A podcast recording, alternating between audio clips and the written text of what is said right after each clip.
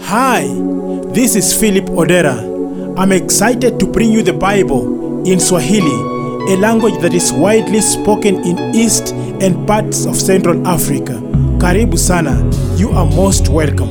Mathayo sura ya 20. Kwa maana ufalme wa mbinguni umefanana na mtu mwenye nyumba aliyetoka alfajiri kwenda kuajiri wakulima awapeleke katika shamba lake la mizabibu. Naye alipokwisha kupatana na wakulima kuwapa dinari, aliwapeleka katika shamba lake la mizabibu. Akatoka mnamo saa tatu akawaona wengine wamesimama sokoni wasiokuwa na kazi, na hao nao akawaambia, enendeni katika shamba langu la mizabibu, na iliyo haki nitawapa. Wakaenda. Akatoka tena mnamo saa sita na saa saba kenda akafanya vile vile. Hata kama saa kumi na moja akatoka akakuta wengine wamesimama, akawaambia, mbona mmesimama hapa mchana kutwa bila kazi? Wakamwambia, kwa sababu hakuna aliyetuajiri. Akawaambia, enendeni nanyi katika shamba la mizabibu. Kulipokuchwa, yule bwana wa shamba akamwambia msimamizi wake, waite wakulima, uwape ujira wao, ukianza wa mwisho hata wa kwanza.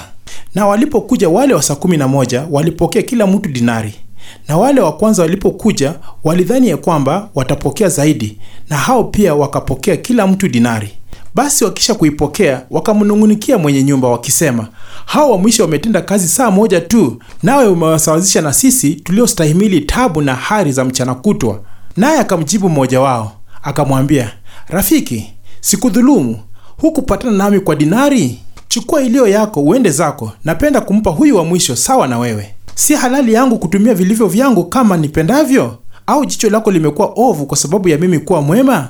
Vivyo hivyo wa mwisho watakuwa wa kwanza na wa kwanza watakuwa wa mwisho. Hata Yesu alipokuwa akipanda kwenda Yerusalemu, aliwachukua wale wanafunzi kumi na wawili faragani, na njiani akawaambia, angalieni, tunapanda kwenda Yerusalemu, na mwana wa Adamu atatiwa mikononi mwa wakuu wa makuhani na waandishi, na hao watamhukumu afe kisha watampeleka kwa mataifa wapate kumdhihaki na kumpiga mijeledi na kumsulubisha, na siku ya tatu atafufuka. Ndipo mama yao wana wa Zebedayo akamwendea pamoja na wanawe, akamshujudia na kumwomba neno. Akamwambia, wataka nini? Akamwambia, agiza kwamba hawa wanangu wawili wataketi, mmoja mkono wako wa kuume na mmoja mkono wako wa kushoto katika ufalme wako. Yesu akajibu akasema, hamjui mnaloliomba. Je, mwaweza kunywa kikombe nitakachokinywa mimi? Wakamwambia, twaweza. Akawaambia, hakika mtakinywea kikombe changu, lakini kuketi mkono wangu wa kuume na mkono wangu wa kushoto sina amri kuwapa, bali watapewa waliowekewa tayari na Baba yangu. Na wale kumi na wawili waliposikia, waliwakasirikia wale ndugu wawili. Lakini Yesu akawaita akasema, mwajua ya kuwa wakuu wa mataifa huwatawala kwa nguvu, na wakubwa wao huwatumikisha.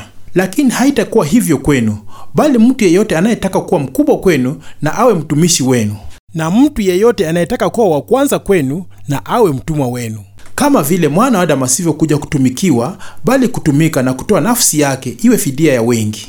Hata walipokuwa wakitoka Yeriko, mkutano mkubwa wakamfuata, na tazama, vipofu wawili wameketi kando ya njia. Na waliposikia ya kwamba Yesu anapita, walipaza sauti wakisema, uturehemu Bwana, mwana wa Daudi. Mkutano wakawakaripia wanyamaze, lakini hao walizidi kupaza sauti wakisema, uturehemu Bwana, mwana wa Daudi. Yesu akasimama akawaita akasema, mnataka niwafanyie nini? Wakamwambia, Bwana, tunataka macho yetu yafumbuliwe. Yesu akawahurumia, akawaguza macho yao, mara hiyo wakapata kuona, wakamfuata. Many thanks for listening to this episode. You are welcome to walk with us through the Bible in Swahili in our next episode. I am Philip Odera.